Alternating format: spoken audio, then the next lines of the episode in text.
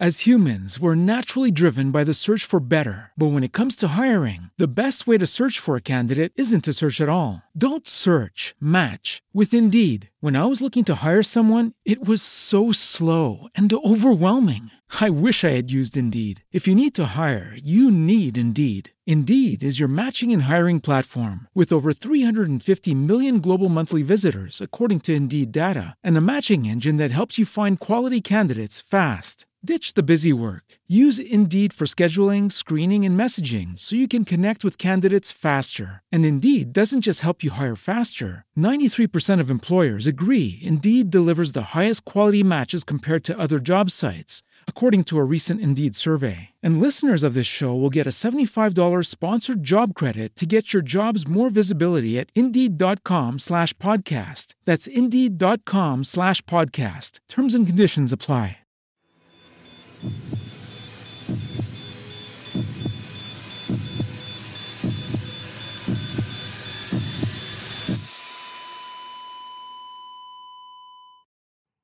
Our episodes deal with serious and often distressing incidents.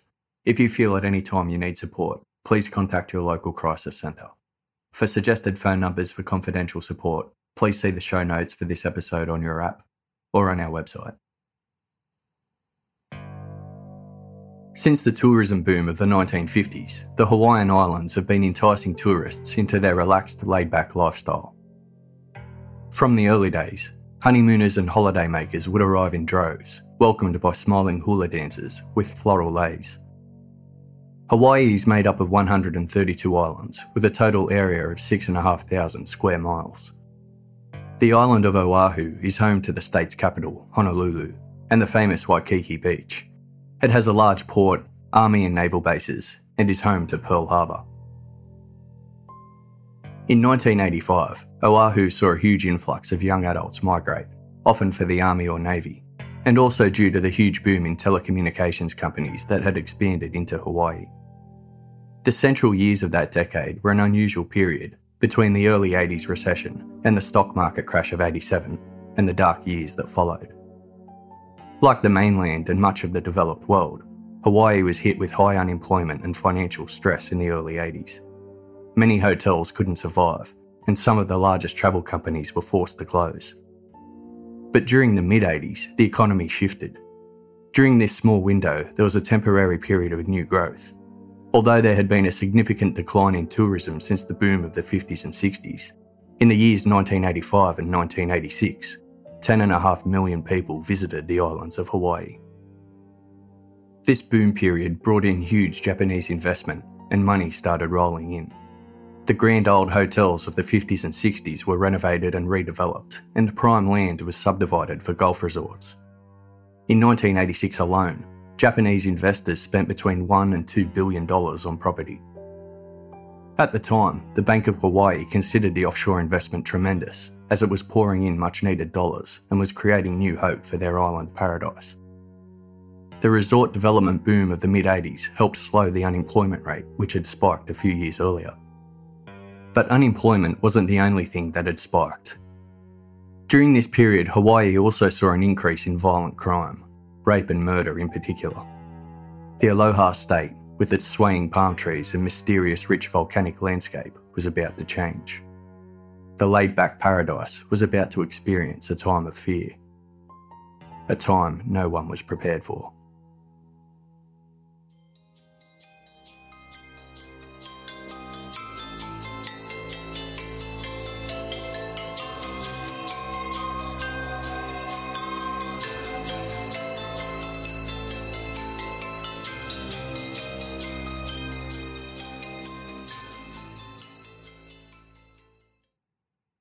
At age 25, Vicky Gale Purdy had settled into life in Mililani, a small city in the central part of Oahu, half an hour's drive northwest of Honolulu.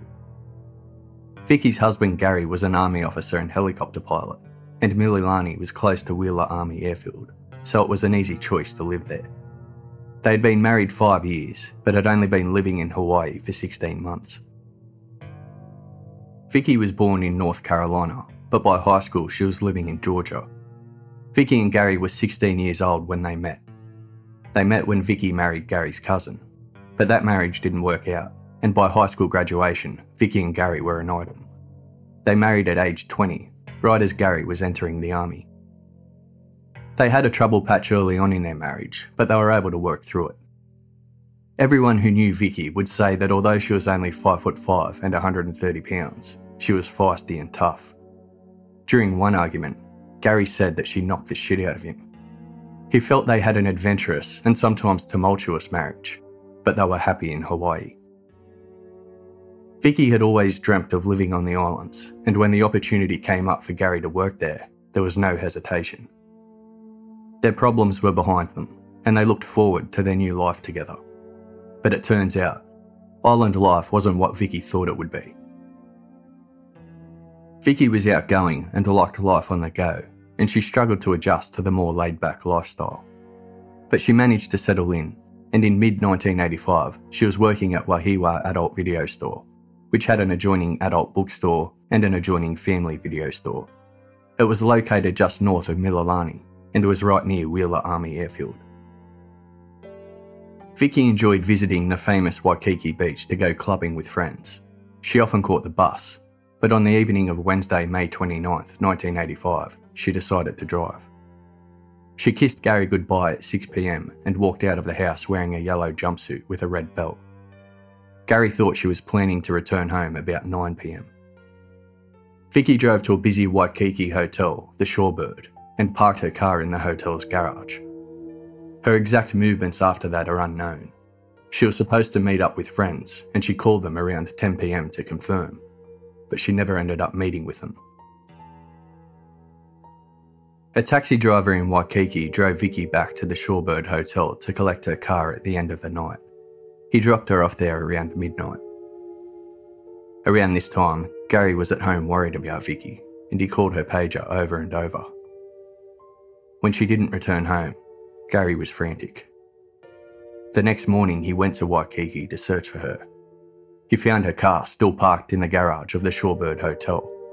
There was a new dent in the car, but there was no sign of Vicky. Later that morning, Vicky's body was found on an embankment at the Keehi Lagoon, a lagoon and boat harbour which sits right along the eastern side of Honolulu Airport. The road that hugs the lagoon at this location goes towards the runway known as Reef Runway because it runs straight into the water. Vicky was lying on the shoreline near the mouth of Moanalua Stream, still dressed in her yellow jumpsuit. Her hands were bound behind her back. A post mortem revealed she had been raped and strangled. As part of their investigation, police looked into her place of employment at the adult video store. The reason why this was of interest to them is because there had been a double homicide six months earlier, just before Vicky started working there. On December 16, 1984, the store's owner, Carol Drake, and the manager, Terry Lee, were stabbed to death in the back office. With money stolen, cash receipts missing, and another envelope of cash dropped in the store, Police ascertained it was a robbery homicide. Blood spatter indicated that they were kneeling or sitting close to the floor when they were killed, and the bloodied knife was left at the scene. No one in the adjoining family video store or the adult bookstore heard anything that afternoon. That case was still unsolved, and with Vicky now being found murdered after taking up employment in the video store, it didn't seem that far fetched to think the murders could be related. Police closely examined both cases and tried to establish a link, but when it came down to it, they were unable to find enough similarities. Neither woman killed in the video store was sexually assaulted. They weren't bound and they weren't strangled. Both were attacked inside the workplace, and both were killed with one stab wound each. A totally different MO to Vicky's murder. Vicky's husband, Gary, still worried there could be a link to the video store but police felt the two cases were nothing more than a coincidence. The investigation continued, but months went by without any leads or advances.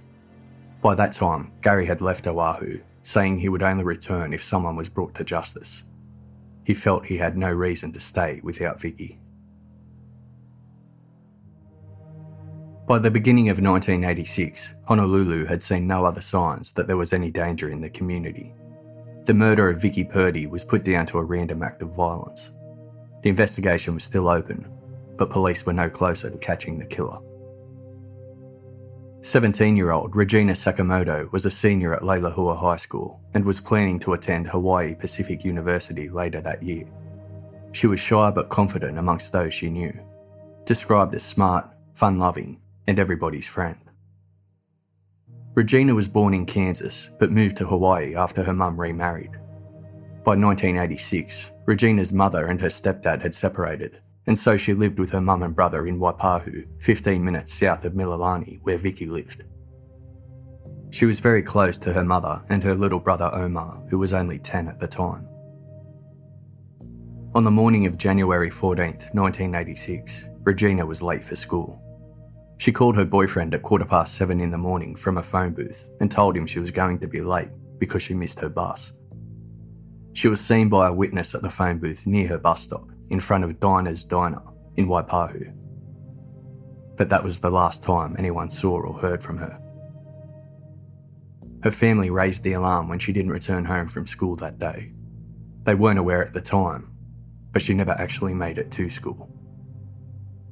At 10am the following morning, a fisherman found Regina's body floating near the Diamond Head end of the reef runway at Honolulu Airport, less than one mile from where Vicky Purdy was found seven months earlier. Regina was naked from the waist down.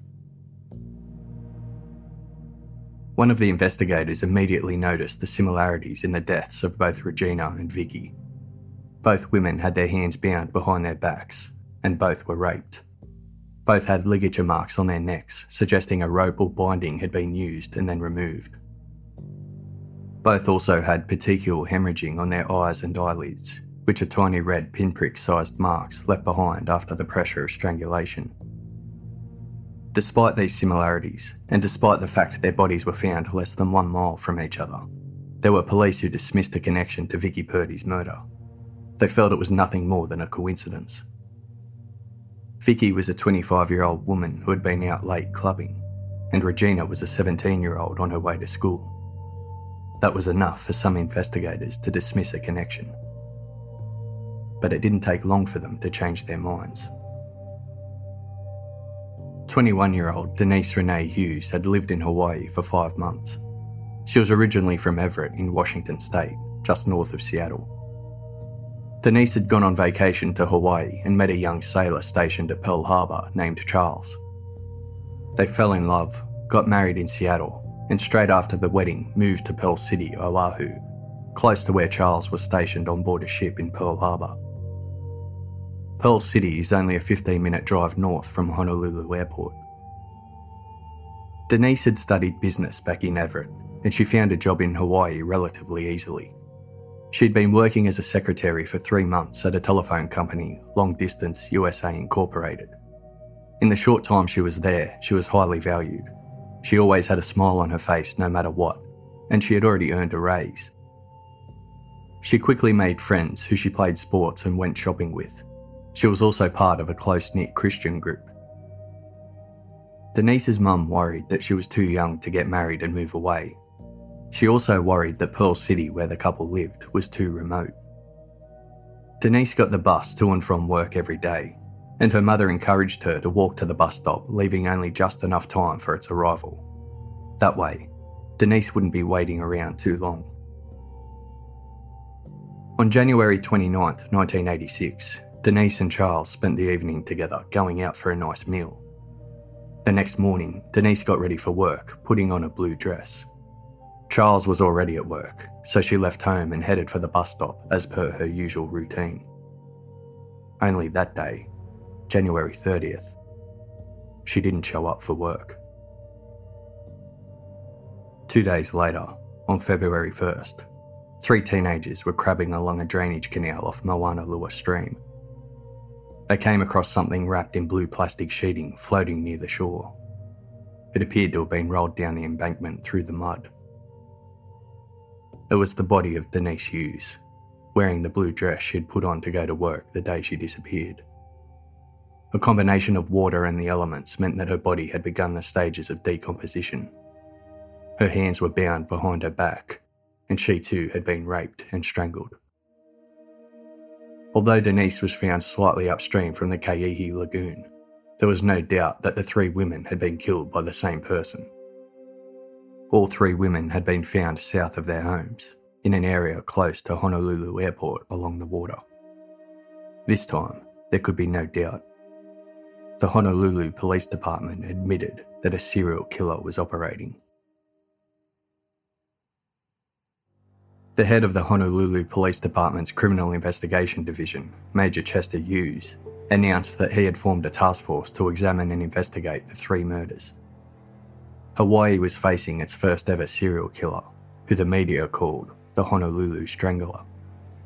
The police were aware that the public was becoming anxious, but there was a fine line between warning them and setting off a panic alarm.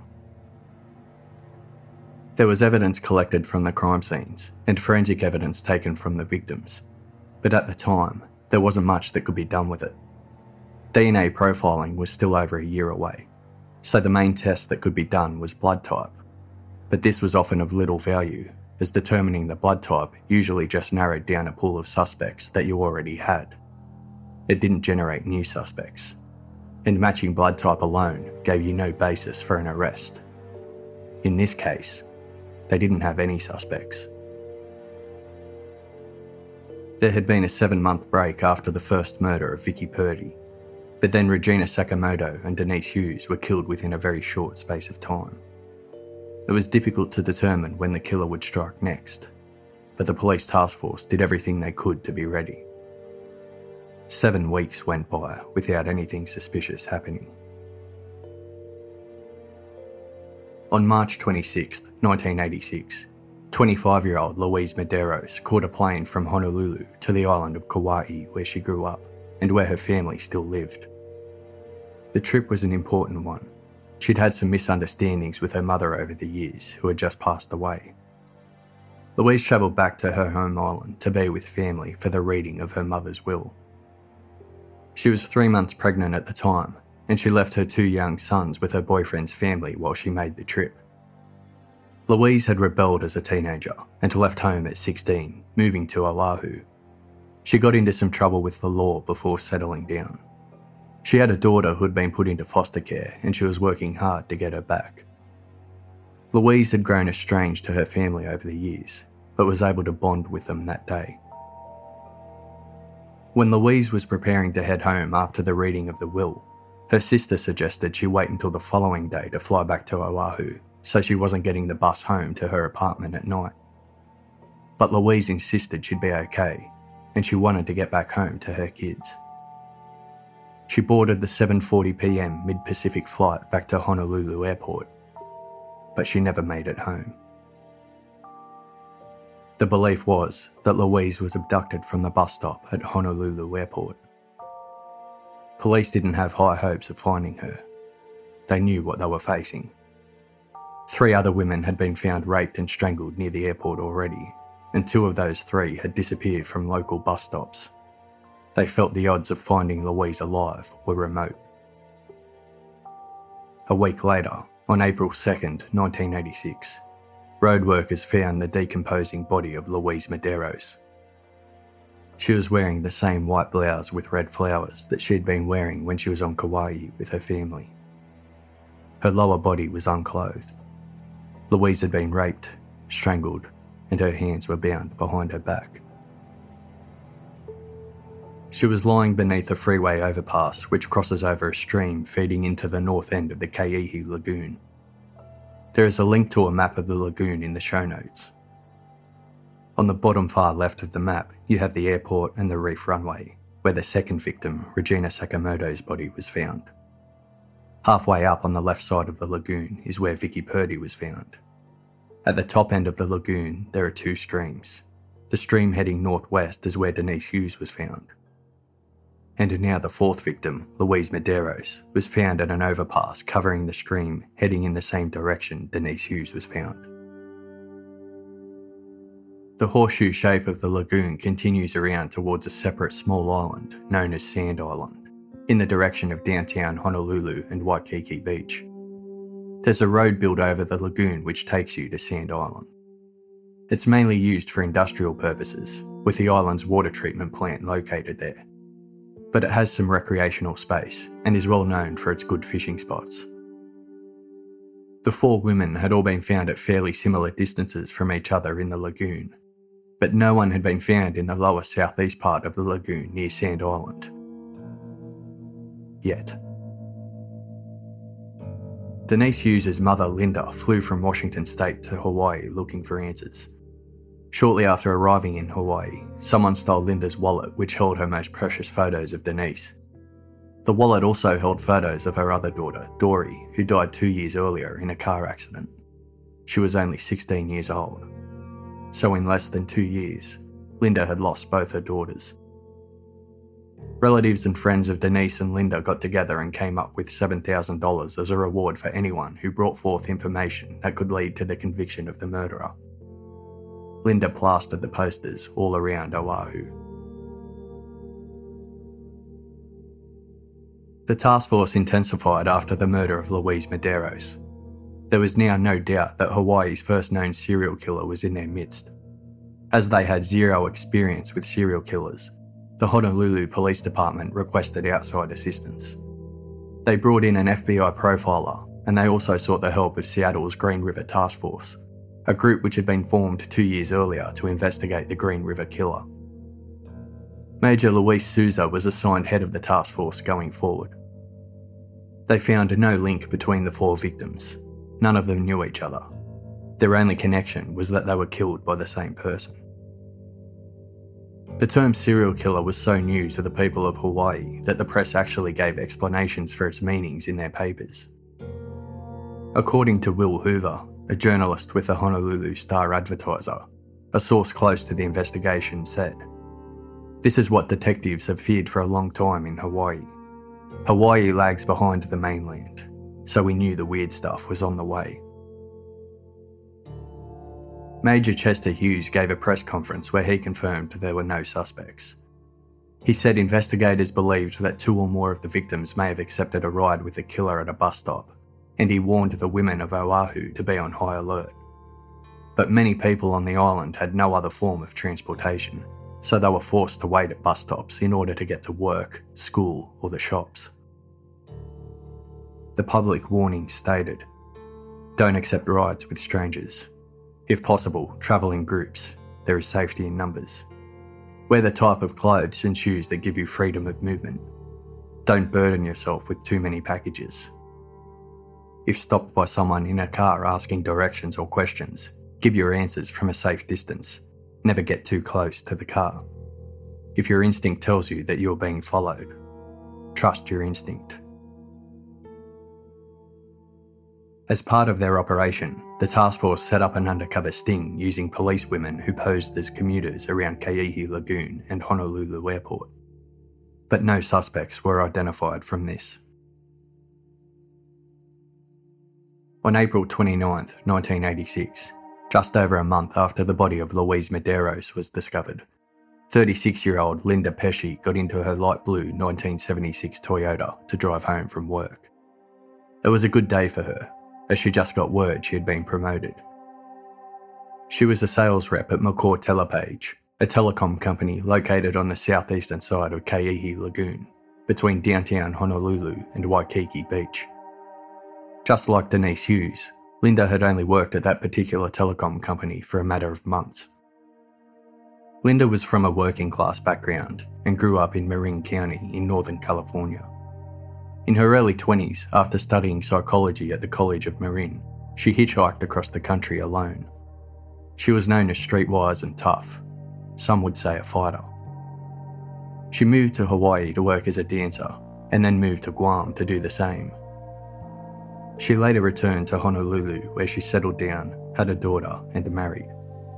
She was happy and carefree. A close friend of Linda's said, Whatever her past was, was her past, everything changed with her daughter. After eight years, Linda separated from her husband amicably, and she and her daughter moved in with one of Linda's friends. It was 6:30 p.m. on April 29th when Linda got in her car at work and headed for the H1 freeway to get home. Only Linda didn't make it home. The next morning, her housemate realised she wasn't there and raised the alarm. Police put an alert out across the radio that a woman had gone missing, and a description of Linda and her car was broadcast. Linda's housemate was alarmed that she hadn't returned home. She said she would never go anywhere without her young daughter. But police didn't immediately fear the worst. It wasn't the first missing person report that had been filed since the murders started. Previous reports had been made of missing women with fears they had fallen prey to the Honolulu strangler, only for them to turn up safe and well. The fact Linda was driving her own car and not taking a bus gave them hope that maybe the worst hadn't happened.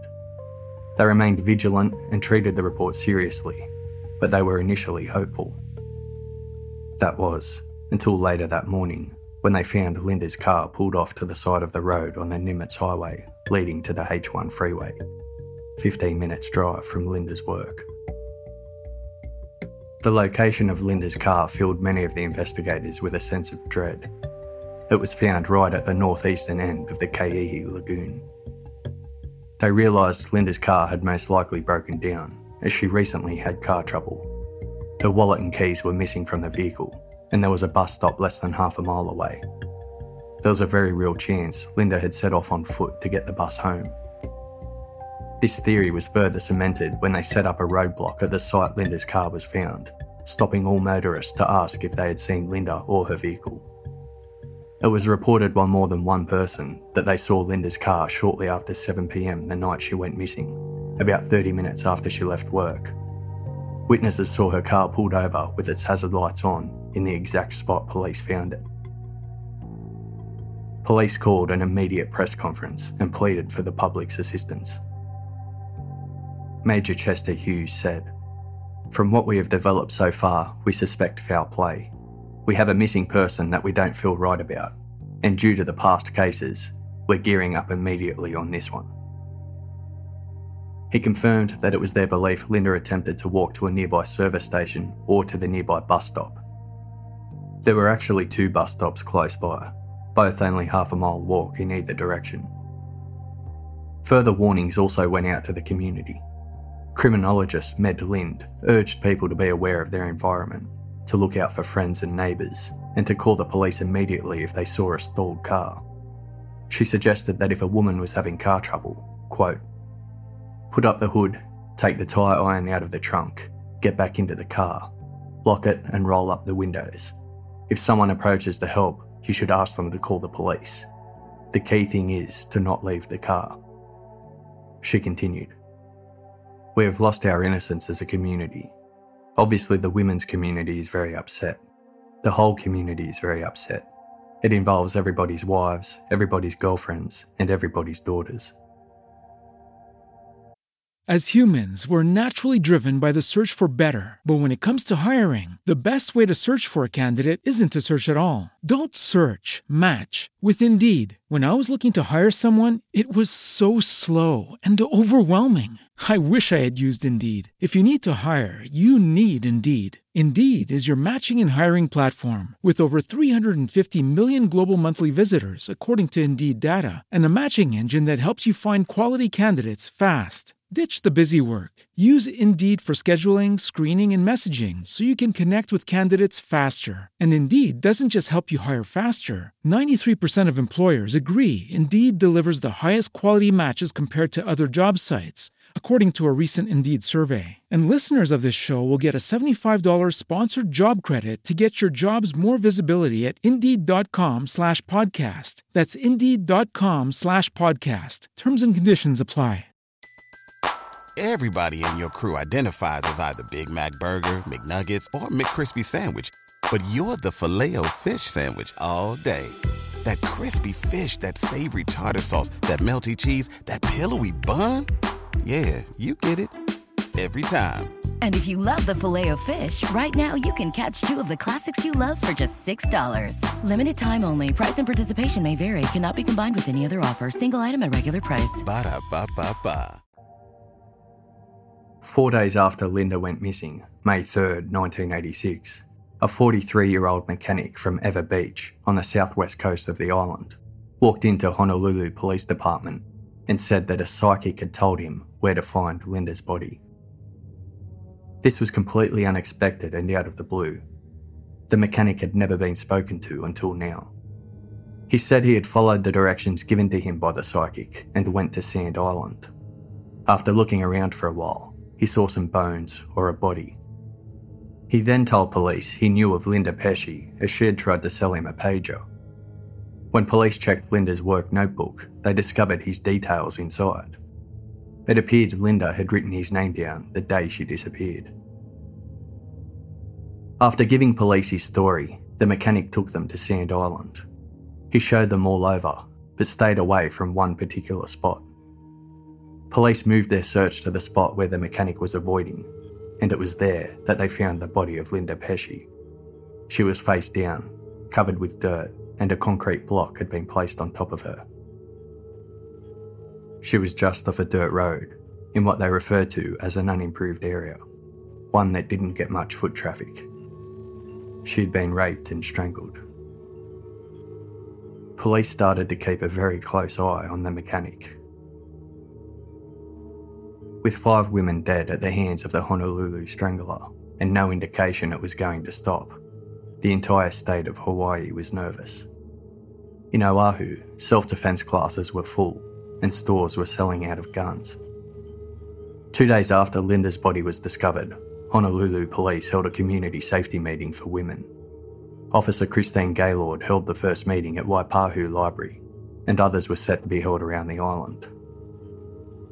Christine opened the meeting by asking, What are you really afraid of? The answers that flew back were being killed, dying, and death. The task force, which by then had over 20 members working around the clock, received hundreds of calls offering all sorts of tips and theories. They followed up every lead, regardless of how insignificant it seemed.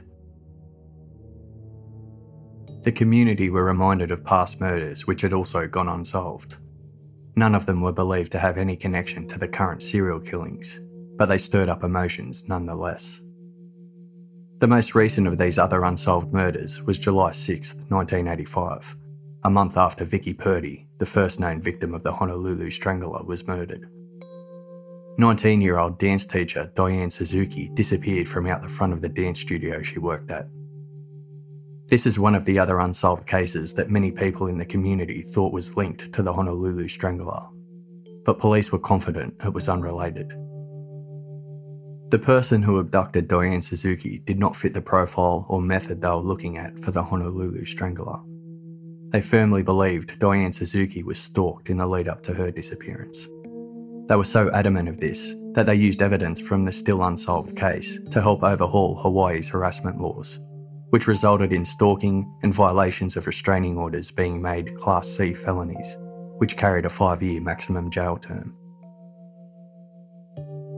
On May 6th, police held another press conference where they released further information to the public. Witnesses who were stopped at the roadblock where they found Linda's car reported seeing an unknown male person and a van parked nearby the night she disappeared. The van was described as light coloured, possibly a cargo carrying vehicle, with lettering on its rear windows. An American made model of the late 70s or early 80s, an artist's sketch of the van was released, and the man was described as Caucasian or mixed ancestry. The FBI profile of the Honolulu Strangler was also released at this press conference. The profile was a Caucasian man in his late 30s or early 40s. He may live or work in the area between Sand Island and Waipahu and targeted women near to where he lived or worked. He was an opportunist, attacking women in vulnerable situations rather than stalking his victims. He was unlikely to already have a criminal record. He would be familiar with the area where the crimes were committed, and again, may live or work in the vicinity. He may possibly be experiencing marital or relationship difficulties. Douglas Gibb, the Honolulu police chief at the time, went on to say at this press conference that physical evidence had been recovered and was currently being tested but he refused to confirm what that evidence was. The 43 year old mechanic, who approached police out of the blue and led them to Linda Pesce's body after claiming a psychic told him where to find her, was still being closely watched around the clock. The public were told that there were no suspects. But the mechanic fit the killer's profile in more than one instance. He was 43 years old, Caucasian. He lived at Ewa Beach, which was right in the vicinity they suspected the killer lived based on the geography of where the bodies were found. He worked at an air cargo company near the airport on Lagoon Drive, the road that runs along the edge of Keehi Lagoon. He inserted himself in the investigation out of the blue, claiming a psychic told him information. He took police to the body of Linda Pesce and had prior contact with her. The mechanic also owned a van that fit the description of the one seen near Linda's car. After police released the description of the van to the public, specifically mentioning it had lettering on its rear window, undercover police watched the mechanic scratch the company logo Flying Tigers from the rear of his van. He was shaping as a firm suspect, and he was taken in for questioning on May 9th, 1986 six days after leading police to the body of Linda Pesce. He attended the police station voluntarily. He agreed to be photographed and agreed to take part in a polygraph test, which he failed. He was questioned for seven hours between 8pm and 3am, during which time he barely moved. He sat with his arms folded and head down. Police were confident they had the Honolulu Strangler but there was no hard evidence. It was an entirely circumstantial case. They had physical evidence. Semen had been sent for forensic testing, but the results didn't amount to anything that could be used to prove it was him. Testing showed that the semen had few or no sperm, which was possibly the result of a vasectomy. As there was no DNA testing at the time, all they could do was test for blood type, which they did. But it was only useful in eliminating suspects, it wasn't useful in this investigation. It was the most common blood type in the world, so it didn't mean much that he matched it. It just meant he couldn't be eliminated. At the conclusion of the interview, Major Luis Souza confronted the mechanic directly, asking him if he murdered Linda Pesce. He put his head down and said he didn't do it. Souza felt they had enough on the mechanic to place him under arrest, and he instructed his detectives to do so certain they would be able to break him. But after the arrest, an attorney called the station and asked to speak to the mechanic. She was organised by his girlfriend, and she instructed him to stop talking to the police immediately. And he did. From that point on, he never said another word. Because he stopped talking, Souza and the detectives were forced to go to the prosecutor with what they had, hoping they would be given approval to charge the mechanic with murder but they weren't. The prosecutor advised there was insufficient evidence. If it went to trial, they feared there was a good chance the mechanic would be acquitted, meaning they could never prosecute him again for those charges. The mechanic was allowed to walk out the front door. When he left the police department around 2 pm that afternoon, the mechanic covered his face and head with his t shirt. Local press were waiting for him. He said the following as he was escorted into a waiting car The police have released me, that's all I know. They've got plenty of good cause. They're doing their job. Someone asked if he knew Linda Pesce, to which he replied, I haven't talked to. He then stopped himself before continuing. I don't even know what's really going on here. I'll comment some other time. Police continued to follow the mechanic and keep him under close surveillance while they tried to gather more evidence. The mechanic was divorced with a child, but he had a new girlfriend. He had moved to Honolulu from Alaska four years earlier, in the early 80s. He had no prior criminal record in Alaska or Hawaii. The mechanic's neighbours described him as a helpful, friendly gentleman who was kind and outgoing always willing to help people out if they needed anything. Police looked further into Linda Pesce and why she had written the mechanic's name down in her diary. They found out she was responsible for pitching her company's services to businesses in the airport area, the same area where Flying Tigers was located, the company the mechanic worked for. Detectives interviewed the mechanic's girlfriend as well as his ex wife, they both described him as a smooth talker who often turned a conversation onto the topic of sex. Both women stated they had engaged in sexual activities with the mechanic where they had their hands tied behind their backs. The informant's girlfriend also revealed something new to investigators. She explained that they'd had some arguments lately. She told police that each of the murders had corresponded with the night they had argued and he had left the house. But it still wasn't hard evidence, and the prosecutors felt the same way. They couldn't charge him. A couple of months later, a woman came forward who said she had seen a man standing with one of the victims on the night she was murdered. It hasn't been released publicly which victim the witness saw the man with. She successfully picked the mechanic from a photo lineup as the man she saw with the victim, but she declined to testify. She was worried the mechanic had seen her and that he might come after her next. The island of Oahu and the state of Hawaii didn't have a single case linked to the Honolulu Strangler again. The task force continued to tail the mechanic day and night, no matter where he went. After a while, the mechanic left Hawaii and moved to the Midwest on the mainland. The task force called the local police department where he moved to, and they continued to watch him. But he never did anything adverse while under surveillance. The mechanic was even followed to Europe twice by the FBI. He was also followed from the Midwest to the East Coast and back to the Midwest when he resettled there. But they never got anything. He was never linked to any crime again, and no charges were ever laid for the murders of Vicky Purdy, Regina Sakamoto, Denise Hughes, Louise Medeiros, or Linda Pesce. The mechanic died in 2003 due to illness. An autopsy may have provided information regarding his DNA, but it's unknown if one was conducted. There is no information to say whether his DNA was collected prior to his death. There is no information to say whether the forensic evidence gathered from 1986 is available for retesting today. But in 2016, the Honolulu Police Department told the local Hawaiian TV station, KHON2, that they were stepping up their efforts in reviewing cold cases.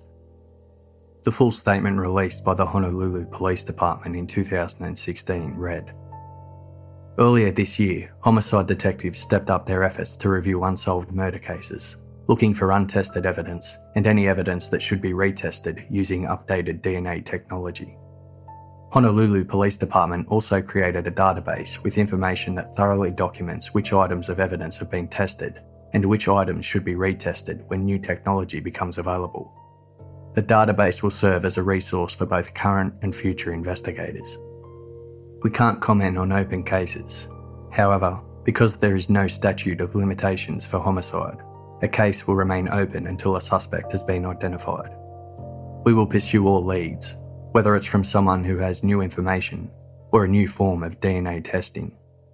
We are committed to getting justice for victims and their families, no matter how long it takes.